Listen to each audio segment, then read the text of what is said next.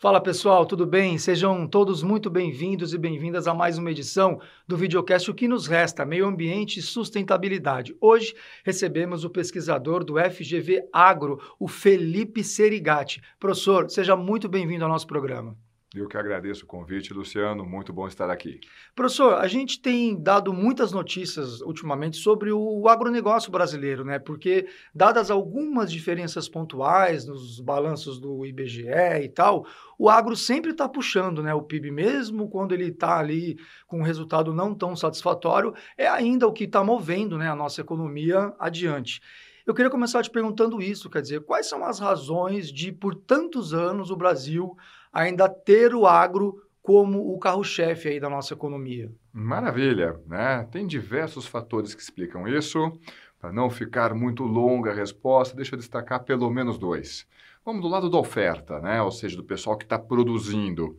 Uma coisa que diferenciou o universo agro dos demais grandes setores da economia brasileira é que o universo agro conseguiu encontrar uma trajetória de inovação, de incorporação de tecnologia, de aumento de produtividade que foi quase que constante. Óbvio, não é algo que acontece do dia para a noite, a gente está nesse processo pelo menos desde os anos 1970, mas o fato é, o setor conseguiu encontrar essa trajetória. Uhum. Então, a gente tem aumentado fortemente a nossa produtividade.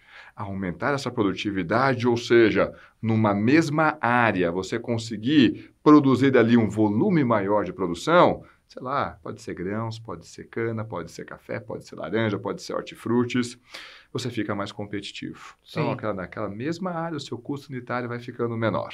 Ótima notícia. Mas isso não conta toda a história.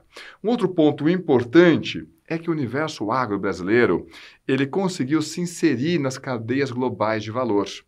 Óbvio, tem uma questão importante a ser discutida aí, quanto de valor dessas cadeias o universo agro tem conseguido captar, mas o fato é, ele conseguiu se inserir. Então, uma fração da produção do universo agro brasileiro tem como destino justamente o setor externo. Uhum. Ou seja, tá vendo aquela pressão por se manter competitivo? Quando você vai exportar, você vai competir no setor externo, é exatamente isso. Sim. Imagina a seguinte situação: você tem que exportar uma carne bovina para um país que é produtor de carne bovina.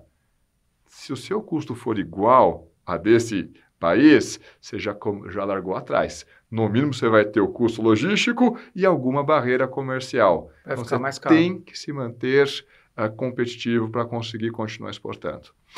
Dentro desse cenário, nós tivemos importantes compradores. Óbvio que a China merece um grande destaque, seja pelo seu apetite, seja pelo seu tamanho, mas não é o único grande comprador. A gente tem, por exemplo, a, a, o Oriente Médio, a gente vende bastante produto para o Oriente Médio, leste europeu, a própria União Europeia. A gente está vendendo agora uh, carne e, e in natura para o próprio Estados Unidos. Aliás, a própria América do Sul aqui é compradora da nossa carne. E os Estados Unidos são grandes produtores de carne. São né? grandes exportadores de carne. Então, a gente está conseguindo colocar nossa carne lá, seja por méritos próprios, ou seja, porque a carne tem qualidade e consegue acessar aquele mercado. Só um detalhezinho rápido desse ponto. Então, para os Estados Unidos aceitar uma carne natura no seu mercado, tem padrões muito rigorosos. Quando você acessa aquele, esse mercado, se torna uma sinalização para diversos outros compradores. Imagina, sei lá, um Egito da vida. Ei, mas a sua carne Brasil, ela é atende uma boa, bom padrão de qualidade? Então, Estados Unidos está comprando, ele aceitou e você sabe que ele é bastante rigoroso. Sim. Então você tem uma sinalização de qualidade que consegue atrair outros compradores. Enfim, todo esse conjunto de características tem viabilizado, tem permitido que o universo agro-brasileiro permaneça nessa trajetória quase que constante de crescimento. Agora, professor, se a gente fosse fazer uma lista, né, e eu acho que até a mais atualizada, queria até que o senhor me corrigisse, é, segue essa, essa ordem, né, que o principal produto exportado ainda é a soja, e se a gente for colocado de todos os países, também ainda é a China. É claro que tem méritos chineses de terem investido também na, na, na, na produção e da, dependência, como você falou, a demanda né, pela soja. E o Brasil, por ser um país, um grande produtor de soja, acabou form, formando-se essa grande parceria. É, como que o senhor vê essa eu não chamaria de dependência, porque tem uma gama variada de produtos, mas essa dominância que ainda é, é, desproporcional, digamos assim, em relação a outros produtos. Por que, que a soja ainda domina o nosso agronegócio? Perfeito, porque justamente por que, que a soja domina, né? Por que, que ela é, vamos dizer assim, o carro-chefe da produção agropecuária brasileira, das exportações? Por quê? Porque é o que o mundo quer comprar, tá? Notadamente a China. O que acontece? O universo agro da China, na verdade, é o maior agronegócio do planeta. Ué, mas se a China tem o maior agronegócio do planeta, por que, que ela importa tanto? Porque o seu consumo, 1,3 bilhão de pessoas lá dentro, é muito alto. Não dá conta. Exatamente. Então, ela demanda também do setor externo para conseguir cumprir, atender toda a sua demanda, todo Mas o seu eles mercado plantam interno. soja lá? Soja nem tanto, Nem né? tanto. Por que não? Infelizmente, a China é um país, é uma sociedade com uma memória de insegurança alimentar muito forte. Se puder usar termos mais simples, é uma sociedade que passou em diversas situações por fome. E isso cria cicatrizes monumentais. Então, uma das estratégias da China é o quê? Preciso garantir a segurança alimentar da minha sociedade. Sim. Eu não tenho uma quantidade de terras, de áreas agricultáveis grande o suficiente para conseguir atender todo o meu mercado interno. Sim. Então, eu vou tentar fazer o seguinte: garantir aqui dentro o alimento mais básico, para que eu não precise depender do setor externo, e é grande destaque é arroz, ah, trigo e um pouco do milho. Por que um pouco do milho? Porque no momento que a gente conversa, a demanda por milho da China ficou tão grande que ela já está tendo que comprar milho do também do setor externo, importar o milho. E aí tanto o Brasil quanto os Estados Unidos são os grandes fornecedores. Mas qual é a estratégia da China? Deixa eu garantir ah, o fornecimento desses alimentos mais básicos. Nas palavras dele, a minha tigela desses desse produto mais básico tem que estar cheia. Sim. Perfeito. A soja, a soja vai ser consumida diretamente pelo, ah, ah, pela população chinesa? Não. Quem é que vai consumir aquela soja? Principalmente a criação de animais, porcos e frangos, muito mais porcos do que frangos, ah, no formato de ração. Então, o que, que a China se organizou? Olha, eu vou buscar soja do setor, do setor externo, do mercado internacional, e eu quero a soja em grão. China, por que você não quer o farelo? Por que você não quer o óleo? Porque eu já preparei toda uma estrutura nos meus portos em que eu recebo essa soja, já faço esmagamento e aqui dentro eu só vou fazer a comercialização desse produto já manufaturado. Sim. Veja que isso favoreceu o Brasil. Nós temos um outro grande fornecedor de soja para o mundo, que é a Argentina aqui do nosso lado.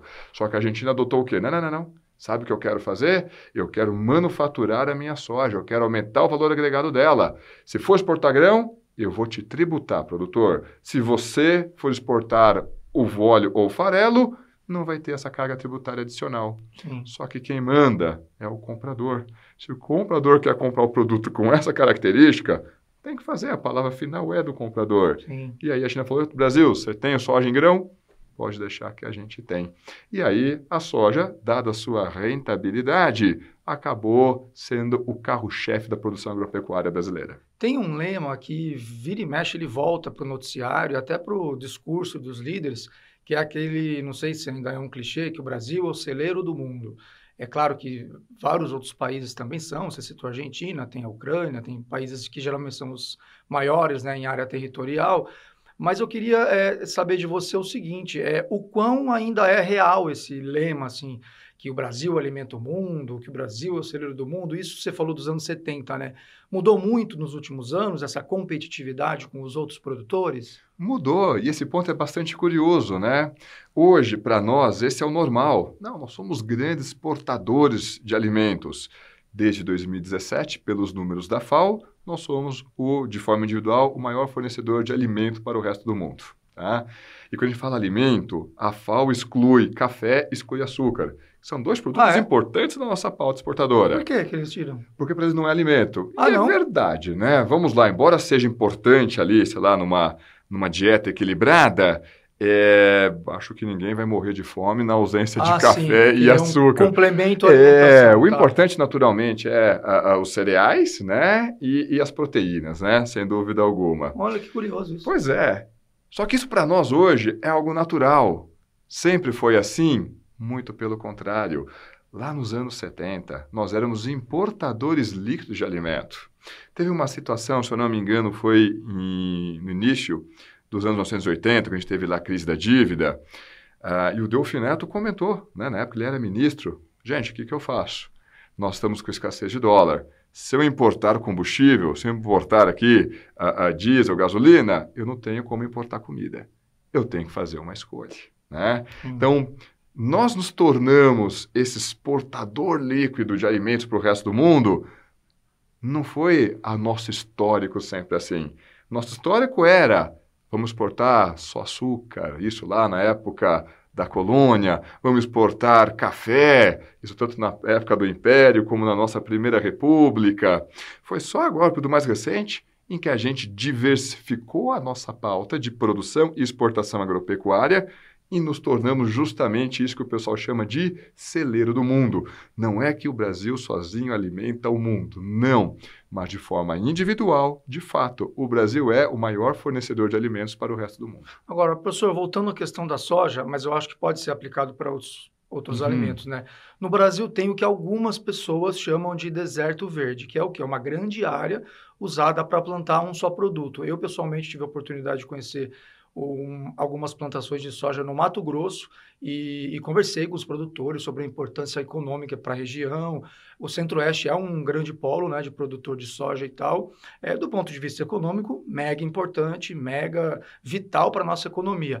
Mas tem também alguns economistas e especialistas, sobretudo ambientalistas, que criticam esse modelo, o fato de, da monocultura. Né? Eu queria te ouvir a respeito disso. Quer dizer, é, isso é prejudicial até que ponto? Pela sua experiência, assim, hoje o tamanho da terra brasileira usada para as monoculturas, ela é mais vital economicamente ou o senhor entende que daria para balancear com outros itens? Como é que você enxerga essa crítica que fazem aos chamados desertos verdes? É uma crítica importante, importante, né? E de fato, às vezes para quem não está dentro do setor, tem a sensação que o universo agro é uma unidade homogênea, né? E não é. Gente, tem muita heterogeneidade dentro do universo agro. Ah, tem grandes produtores de milho? Tem. Tem produtores de médio porte que produzem milho? Tem também. Tem pequenos produtores? De... Tem também. Então você tem ali uma diversidade grande, uma heterogeneidade grande. Alguns produtos, essa diversidade é menor. Algodão, vai ter pequeno produtor de algodão? Não tem. Por que não? Porque a escala mínima para tornar aquela produção economicamente viável, ela é grande.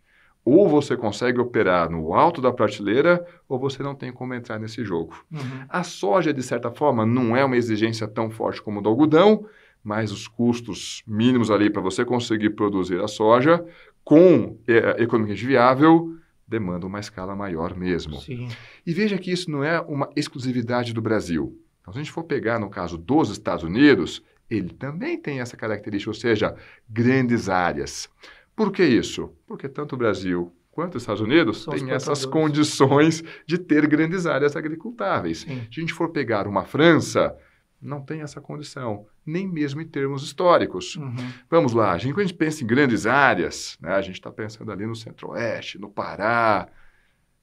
Agora, quando a gente pensa na região Sul, a situação já é bem diferente. Por que isso? Por uma questão histórica, uhum. né? Tanto que, por mais que também o pessoal vá produzir soja ali na região sul, no Paraná, em Santa Catarina, ah, o maior produtor de longe é o gigantesco Mato Grosso. Então é uma característica. Isso vale para todas as culturas? Isso não vale para todas as culturas. O universo agro ele é bastante heterogêneo. E ainda assim, quando a gente pensa em monocultura, vamos lembrar que não é aquela monocultura que a gente tinha lá na época do Império, né? Que era café, apenas ciclo café. Cana, pois é. é. O universo agro brasileiro, ele se tornou bastante diversificado em termos de produtos, né? Então, a gente vai ter soja, a gente vai ter milho, a gente vai ter trigo, a gente vai ter arroz, a gente vai ter feijão. Opa, então ali dos grandes cereais oleaginosas, o Brasil está praticamente em todos. Hum. Depois, do outro lado, a gente vai ter a parte de proteínas. Somos, temos o maior rebanho comercial do planeta, maior exportador de carne bovina, o maior exportador de carne de frango e está ampliando a nossa produção de carne suína. Temos espaço para crescer, por exemplo, na piscicultura. Opa, então a proteína a gente também está bem atendido. Nós somos o maior fornecedor do planeta de suco de laranja, de açúcar, de café, de papel e celulose. Então veja, e só pegando os grandes. Uhum. Cada um desses, dentro da sua unidade produtiva, da sua fazenda, ele é uma cultura especializada? Na sua grande maioria, sim. Mas o agro brasileiro tem apenas um desses produtos? Não. Tem uma Uhum. grande gama desses produtos. E ainda assim, de novo, é muito heterogêneo. Tem ganhado popularidade cada vez mais, que são o que nós chamamos de sistemas integrados. O que que é um sistema integrado? Então, você tem lá numa determinada área, você produz o grão, o milho, a soja. Será que a gente não consegue combinar isso daqui com produção pecuária? Então, você vai combinar, mesma área, a produção do grão com a produção pecuária. Dá para ficar ainda melhor, não dá? A gente não consegue colocar uma atividade de floresta, por exemplo, mesmo que seja um simples eucalipto, você vai ter um sistema integrado. Por exemplo, esse eucalipto vai fornecer sombra para esse animal, esse grão já vai fornecer, por exemplo, a- alimento para esse mesmo animal, você vai conseguir rotacionar essas áreas, o fluxo de caixa, a receita desse produtor se torna mais diversificada, mas tem mais uma cerejinha para colocar em cima desse bolo. As emissões dessa unidade produtiva, elas reduzem. Uhum. Mais do que isso, dependendo de como for feito esse arranjo, essas emissões se tornam negativas. E esse produtor, por exemplo, passa a ficar elegível, a depender da legislação, para emitir crédito de carbono.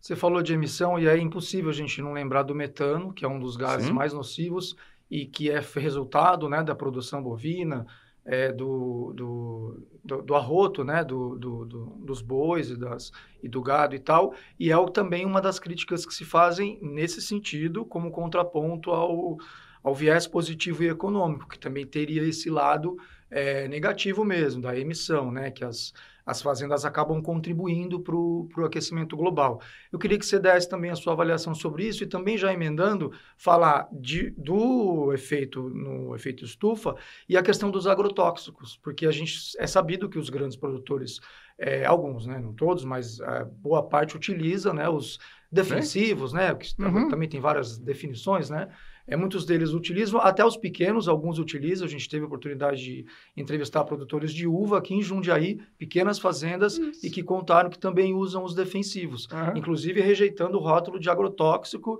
por acharem que não é agrotóxico, que é um defensivo, enfim. Como que o senhor vê essas duas questões, professor? Então vamos, vou começar né, com a parte de, das emissões da pecuária, né? É uma característica desse animal, tá? Dos bovinos, ele vai emitir metano.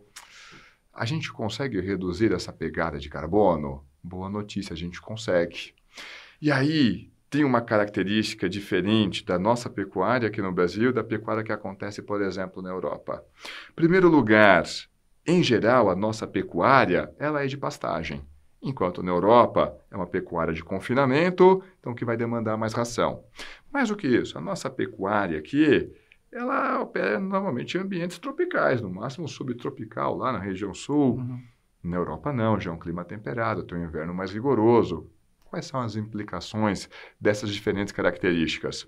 A gente não precisa queimar combustível para aquecer os nossos animais. Nossos animais ficam aí na natureza, boa sorte, vai ter sol, vai ter chuva, vai ter frio, os animaizinhos estão lá na natureza.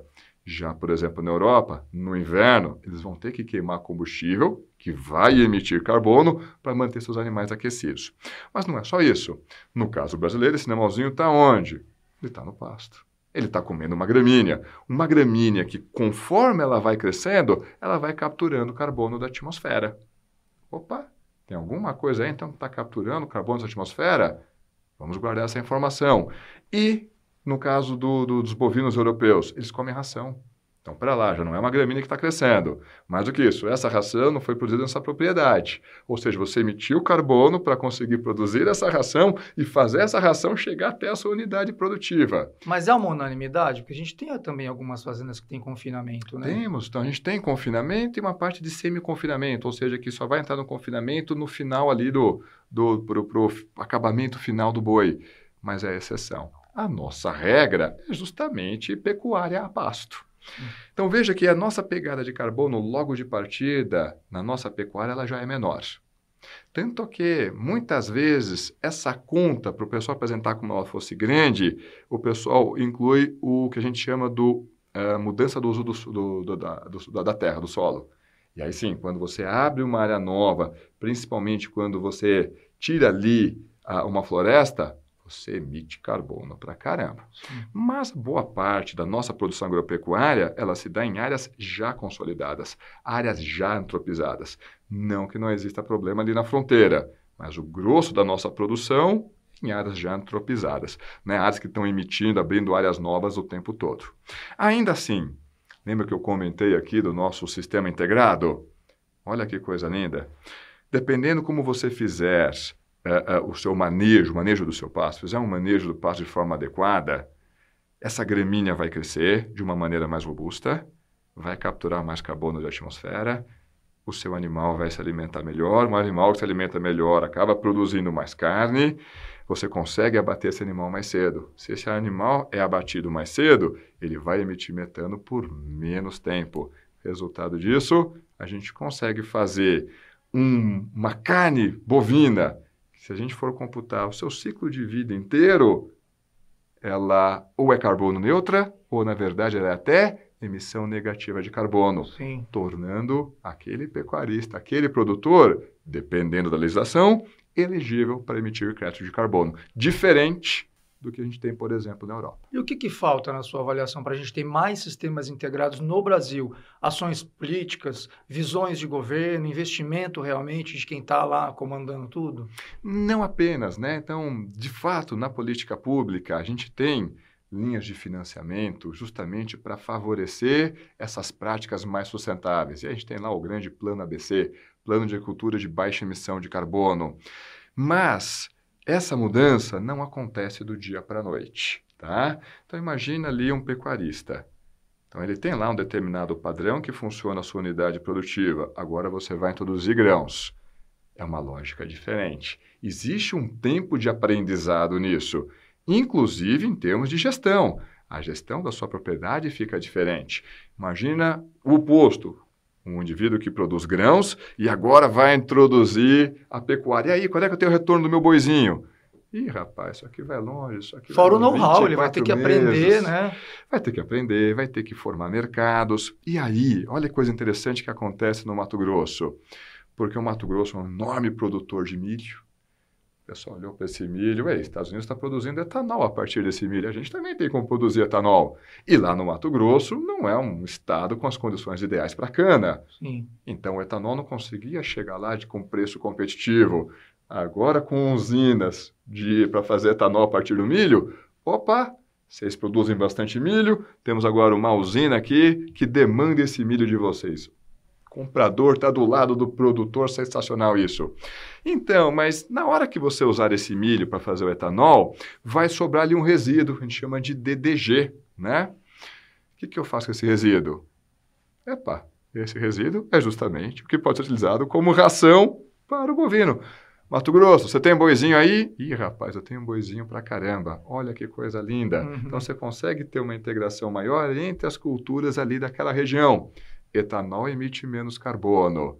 Esse grãozinho não teve que circular, não teve que importar de um país para o outro, reduz então a emissão de carbono. Se isso for combinado com o manejo adequado do pasto, veja só, nós temos uma pecuária que vai fornecer carne bovina para o mercado de qualidade, a preços competitivos e com uma menor emissão que os seus concorrentes. E mais importante, tecnologias que já existem. Não é assim, olha, a gente precisa criar uma tecnologia, sei lá, um carro elétrico com uma bateria que. Não, não, não, não. São todas tecnologias que já existem. O desafio é o quê? Difundir essas práticas entre uh, o setor, dentro dos, entre os produtores. Professor, recentemente, o, a gente até noticiou no jornal, teve aquela, aquele debate né, do presidente Lula com o presidente francês, e o Emmanuel Macron disse aquela frase assim que o, o, Brasil viu como uma ameaça, né? Que eles queriam impor sanções econômicas de produtos vindos de áreas desmatadas. E aí o presidente Lula entendeu como uma ameaça, depois parece que ficou tudo muito bem, mas o acordo em si ainda não saiu, né? Mercosul-União Europeia. É, como que o senhor enxerga esse tipo de sanção econômica vindo dos países da Europa, por exemplo, e puxando o gancho do desmatamento em si? Dá para saber quando o produto vem de uma área desmatada? Ou seja, quem que faz essa fiscalização? Porque a impressão que, gente, que um leigo tem é que é o próprio Brasil que faz. E aí, se é o próprio Brasil que faz, é, não tem como, como, como se diz, é, é, ludibriar, assim, ou é de área desmatada ou não. Mas o que é um produto que vem de área desmatada? Como é que, como é que faz para saber na prática? Perfeito. Né? E aí dá para saber? Vai ter que saber. Essa é a realidade, tá? Então, a respeito dessas sanções, e aí vai ter duas respostas. De um lado, olha, essas sanções não são legais, não são bacanas. É, de um lado, é para proteger, sim, a produção aos produtores franceses ou de outros, e é legítimo. Esse é outro ponto. Que a gente também faz. É legítimo. Não, Todos vamos lá. fazem. Imagina só, você a, a, é produtor de carne, você olha para o lado, está fechando um acordo comercial com o principal exportador de carne bovina do planeta, que consegue colocar a sua carne a um preço bem mais competitivo. É. Você não vai reagir? É. Óbvio que você vai reagir. Faz Faz, parte parte, do do, jogo, jogo. né? Pois é. Mais do que isso, olha, palavra final também é dada pelo comprador. É. Né? Se o comprador fala, olha, eu quero um produto que venha, que não pode vir dessas áreas, que tenha tal atributo, se é isso que ele quer, cara, vamos tentar atender. Se a gente não conseguir atender, ok. Né? Olha, se ninguém mais conseguindo atender, ou você flexibiliza suas regras, você não vai ter esse, a carne de nenhum lugar. Uhum. De qualquer forma, tem desconforto nessa regra. Por exemplo, ah, olha, é de qualquer área de desmatamento, ou um desmatamento que for feito de forma legal, dentro da legislação, dentro do Código Florestal, por que, que não pode? Né? Mas o outro lado pode dizer, não, não quero desmatamento em hipótese alguma, legal ou ilegal. E esse ponto é importante. Veja que por mais que o pessoal coloque esse rótulo no setor de desmatador, e tem problemas, ninguém no setor defende desmatamento ilegal. Desmatamento legal, ele é Crime. legal, acabou. Essa é- Quem está fazendo isso tem que estar completamente fora do jogo, tem que estar na cadeia. Tem muito É para outra garimpo, história. na verdade, também, né? Não exatamente para plantar. Então, como você está na ilegalidade, é ilegalidade, a gente não dá para saber direito. E aí, nós, o pessoal derrubou essa área aqui para quê? Por exemplo, tem um, um- um- uma- uma- um questionamento que é: ah, a pecuária não precisa dessas áreas ilegais. Aliás, que tipo de pecuária que se pratica nessas regiões? É uma pecuária top? Óbvio que não, pecuária bem chechelenta. É o oposto. É o desmatamento que está fazendo uso da pecuária. Se eu puder colocar isso aqui, talvez numa realidade mais aqui de São Paulo, mais urbana, tem roubos que são feitos utilizando motos. Então, o bandido sobe em cima da moto e faz o roubo, porque a moto é, é- é- é- é mais, mais prática, sem dúvida alguma. As montadoras precisam desse pessoal fazendo roubo? Óbvio que não. Não, na verdade, eles estão utilizando isso, esse instrumento, para cometer uma ilegalidade. Mas para o setor, essa ilegalidade só prejudica. Para a pecuária brasileira é a mesma coisa. A atividade pecuária nessas regiões é feita com uma qualidade absurdamente baixa. Não é pecuária profissional do topo da prateleira. Cria mais ruído, mancha a imagem do que traz algum benefício para o setor. No entanto, o mercado consumidor do outro lado tem todo o direito de dizer: problema de vocês. Sim. Eu quero um produto com esses atributos, com essa qualidade. Se não tiver, eu vou tentar buscar um outro fornecedor. Sim. E é legítimo. Então a gente vai ter E que vai se ter, né, reorganizar. falou. Exatamente. Do nosso lado, é só baixar a cabeça e aceitar? Óbvio que não. É chegar lá, as entidades de classe, o Itamaraty, o Ministério de Relações Exteriores, e dizer, gente, vamos tentar flexibilizar essa regra. A regra de vocês é inconsistente. E veja que essa reclamação não é apenas do Brasil. Então, a respeito de desmatamento, isso vale para o Brasil, vale, por exemplo, para a Indonésia, para os países lá do Sudeste Asiático, com a exportação principalmente de óleo de palma.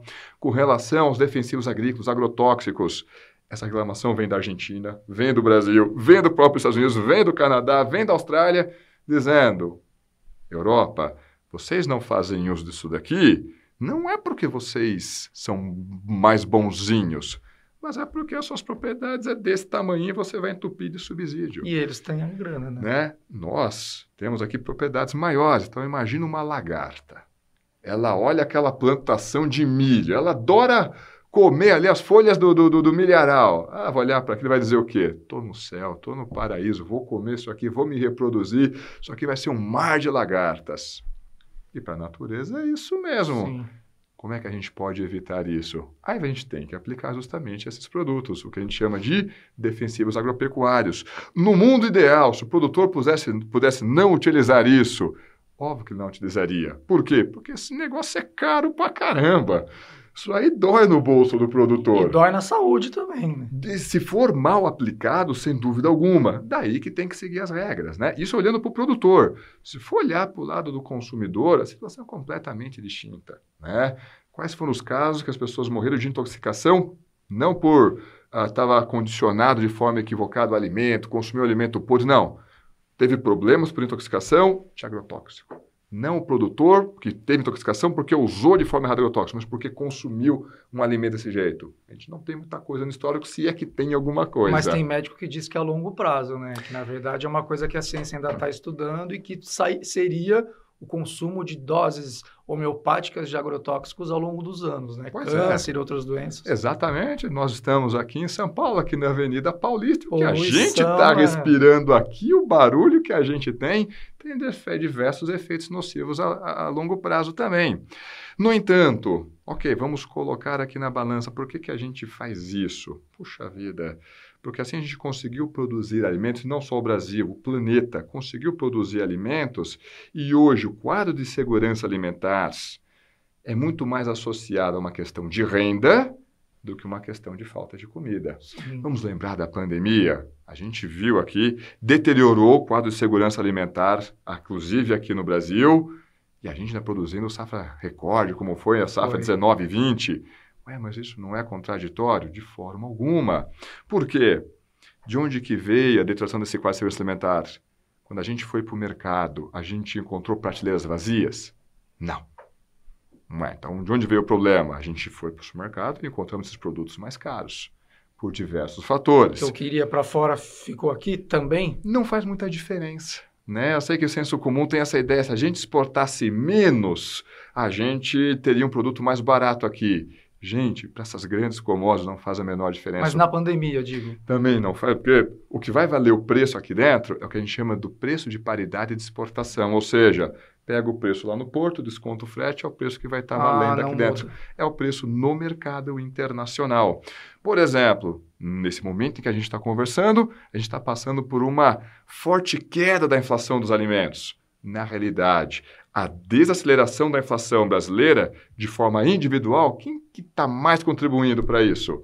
Justamente a queda da inflação de alimentos. Sim. Pô, então é porque a gente reteve mais produção aqui dentro, né? Então, a gente está batendo recordes de exportação. Não está exportando para caramba, está reduzindo a inflação. Ué, por que isso está acontecendo? Olha, porque a safra no planeta foi bem melhor agora, né? 22, 23, né? Uh, uh, resultado disso, quantidade ofertada grande reduziu o preço. Reduziu o preço lá fora, reduz o preço aqui dentro, a não ser que de repente a taxa de câmbio, o dólar apronte alguma coisa. Como não está aprontando, consegue colocar para dentro da fronteira a redução desse preço no mercado internacional. Então, Sim. veja, a gente, fala a gente está exportando mais ou menos, em nada vai condicionar o que acontece com o preço aqui dentro dessas grandes commodities. Voltando para a pandemia, então por que, que deteriorou o quadro de segurança alimentar? Veio a pandemia, tivemos que reduzir a circulação das pessoas, a economia sentiu, reduziu a renda disponível para os domicílios. O pessoal tinha dificuldade de gerar renda, o pessoal teve dificuldade de trabalhar. Sim, sim.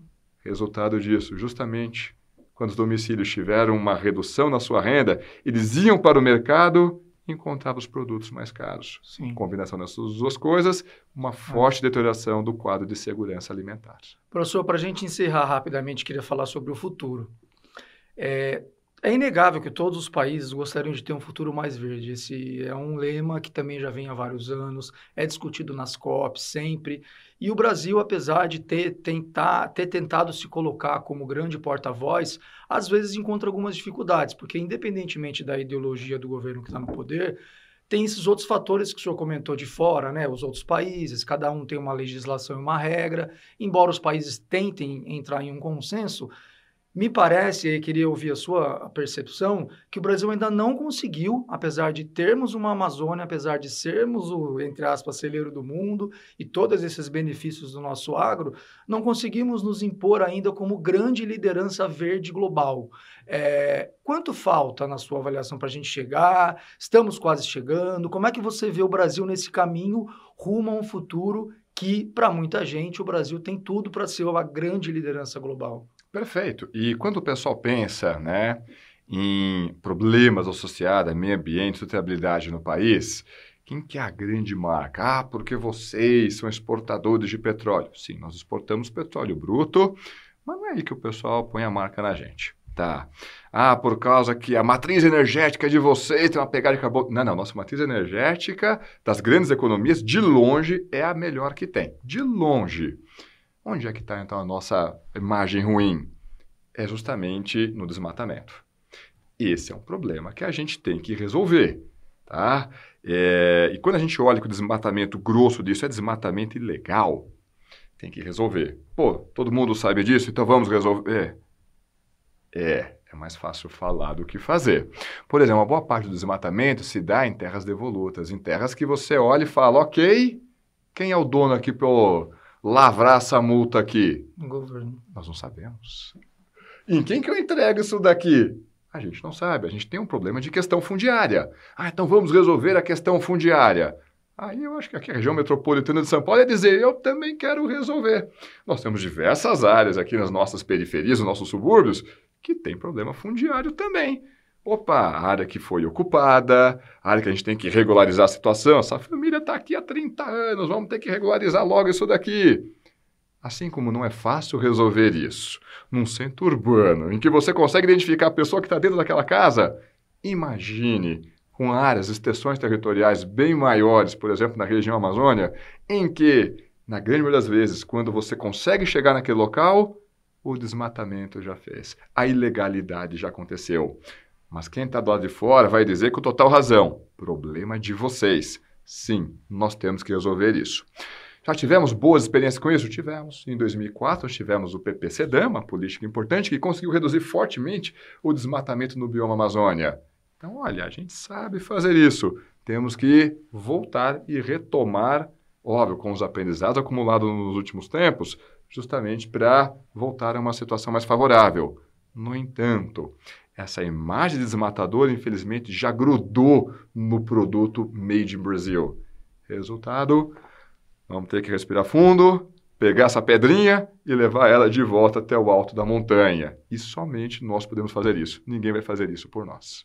Professor, muito obrigado pela entrevista, pelo bate-papo. Espero que a nossa conversa possa despertar reflexões não por parte só da população, mas de quem pode realmente tomar as decisões. Muito obrigado e até uma próxima. Luciano, eu que agradeço o convite, foi um prazer ter conversado com vocês e até a próxima. Valeu. Pessoal, essa foi mais uma edição do videocast O que nos resta meio ambiente e sustentabilidade, além da minha apresentação, Luciano Penteado, tivemos a produção da Natália Galego, a pauta foi do Caio Canavieira, a nossa equipe técnica, a Gisele Sartini e a Marina Orfali, a nossa gerente de jornalismo é a Valesca Quintela. Eu espero por vocês na próxima edição. Até lá, tchau!